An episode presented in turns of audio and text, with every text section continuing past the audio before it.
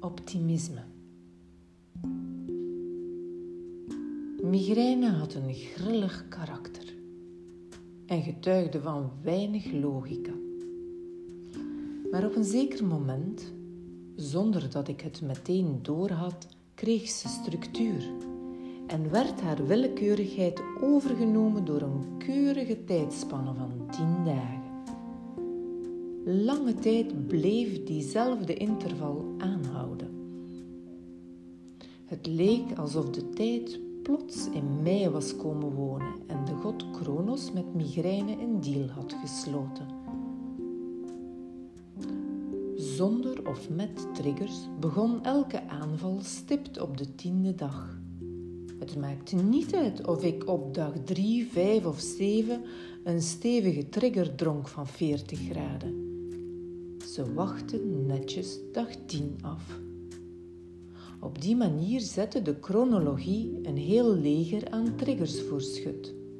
En hiermee werd duidelijk dat deze hersenaandoening verbonden was met een intelligent systeem. Hoe en waarom ging migraine nu ineens dagen tellen? Hoe kon een hersenaandoening weten welke dag we waren? Welke chemie was het die dat onder controle hield en op dag 10 geprikkeld werd? Waren het dan toch de hormonen? Of de optelsom van 10 bananen waarvan ik er elke dag één at? Of een accumulatie van triggers die werden opgeteld om op dag 10 tot een explosie te komen? Niemand begreep er wat van. Geen enkele neuroloog had er een uitleg voor. Maar de deal en de spot die Kronos met de triggers dreef, hield jaren stand. Alsof het een recht was, startte op dag 10 een kringloop van 72 uur aanval, die daarna weer netjes de cyclus van 10 dagen afwachtte.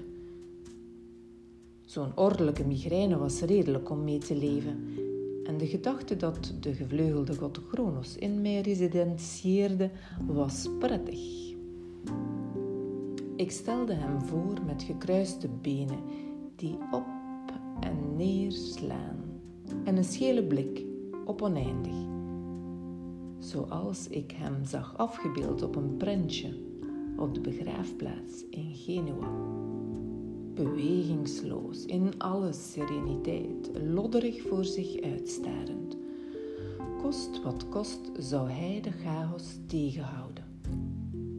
Zonder de triggers te schofferen transformeerde mijn god Kronos mijn naar binnen geslagen woede in een nette chronische migraine. Maar als er een god in de buurt is, ligt er een duivel op de loer. En Garcimor, die me al heel lang stalkte, greep het tiendaagse ritme aan om bij mij op het zwakste moment binnen te vallen. Meestal sloop hij bij me binnen als ik met een aanval in de zetel lag. Zwak en doodziek was ik makkelijk te manipuleren. Daarbuiten was ik heftig en vurig en beet ik soms. Maar ondanks mijn felle karakter kreeg ik hem niets meer buiten zodra hij er was. Carcimor wilde me bezitten. Hij vond dat hij daarna een romance recht op had. Ik probeerde nog er iets van te maken. Maar er was met die vent geen huis te houden. Het was onmogelijk om aan ons avontuur een rustige verhouding te breien. Ik wilde het niet. En vier jaar lang leefde ik in een aanhoudende stalking. Jarenlang was ik bevreesd om te worden lastiggevallen. De aanhoudende staat van alertheid en stress was fysiek en mentaal niet te dragen. Gejaagdheid werd mijn tweede naam. Ik werd een radar, een vuurtoren en mijn oren waren antennes. Dag en nacht scande ik alle geluiden en decodeerde ik de stilte. Alle signalen in mijn lichaam flikkerden constant in fase rood alarm. En dat was de normale gang van zaken. En ondanks Chronos' goede inbreng van tijd in die vervloekte migraine aanvallen, vormde zich tussen Chronos en de triggers een tweestrijd. Stress was het voedsel. De vrije radicalen konden er niets meer tegen, verzetten zich tegen de tijd en schreeuwden. De alternatieve neuronen namen het op voor Chronos. Maar ontembaar leverde de radicale slag met hun kruistochten en eiste dat mijn lichaam de relatie met Chronos verbrak. Ze wilde zelf de tijd bezitten. Kronos weerde zich in een angstige oorlog en ik ondersteunde hem, ging ascetischer en gestructureerder leven om zo meer in de lijn van Kronos te zijn. Ik begon te diëten, mediteerde dagelijks en leefde vereenzaam. Maar Chronos verloor grip op de tijd en de regelmaat die het leven met migraine leefbaarder maakte en verdween. Het duidelijke schema dat mij toeliet tussen de aanvallen een leven aan elkaar te knopen werd chaotisch en al snel een rommelige toestand. De conservatieven wonnen de strijd en migraine kreeg opnieuw dat grillige karakter. Chronos had me verlaten. Als Helena werd ik op de schouders geworpen van de willekeur en de reutbeteut. Maar nu met steeds meer aanvallen.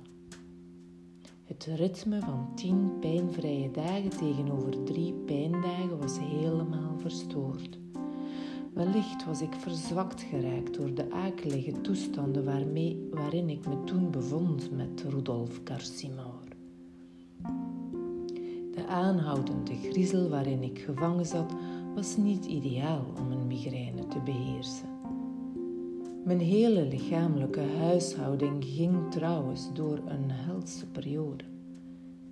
Tijdens de jaren van aanhoudende achtervolgingen, bedreigingen en opdringerigheid raakte ik weerlozer en ook vatbaar voor andere ziektes. Angsten en stress ondermijnden mijn hele immuunsysteem. Bovendien bezorgde in dat eerste jaar van opwinding een tekenbeet mijn eerste Borrelia-besmetting.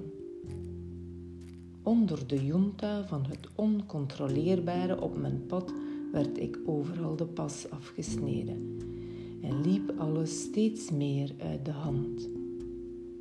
De hatelijke, nijdige kwelgeesten als de stalker, Lyme en migraine werden steeds vrijpostiger. Migraine bleef wel de ster van het podium.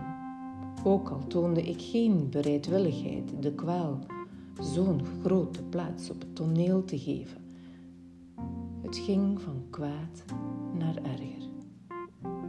En ondanks mijn naïeve geloof vond ik nergens een oplossing. Ik raakte geheel gevangen in de greep van de onoplosbaarheid. Met dat ziekelijk optimisme van mij bezocht ik toch nog heel wat neurologen en leefde de kracht van mijn kinderlijke hoop zwakjes voort. Kwakzalvers, dokters en neurologen, iedereen kreeg inspraak overal spitste ik mijn oren. In privépraktijken, in verschillende ziekenhuizen, maar ook bij een hele hoop charlatans ging ik te raden. Elk minuscuul sprankeltje hoop kon me al inpalmen. Steeds bereid tot alles om het kwaad te keren, scheen geen oplossing waar ook ter wereld me te ver twee voltijdse jobs presteerde ik ongetwijfeld aan het zoeken naar een antwoord. Vaak was het zelfs mijn enige bezigheid.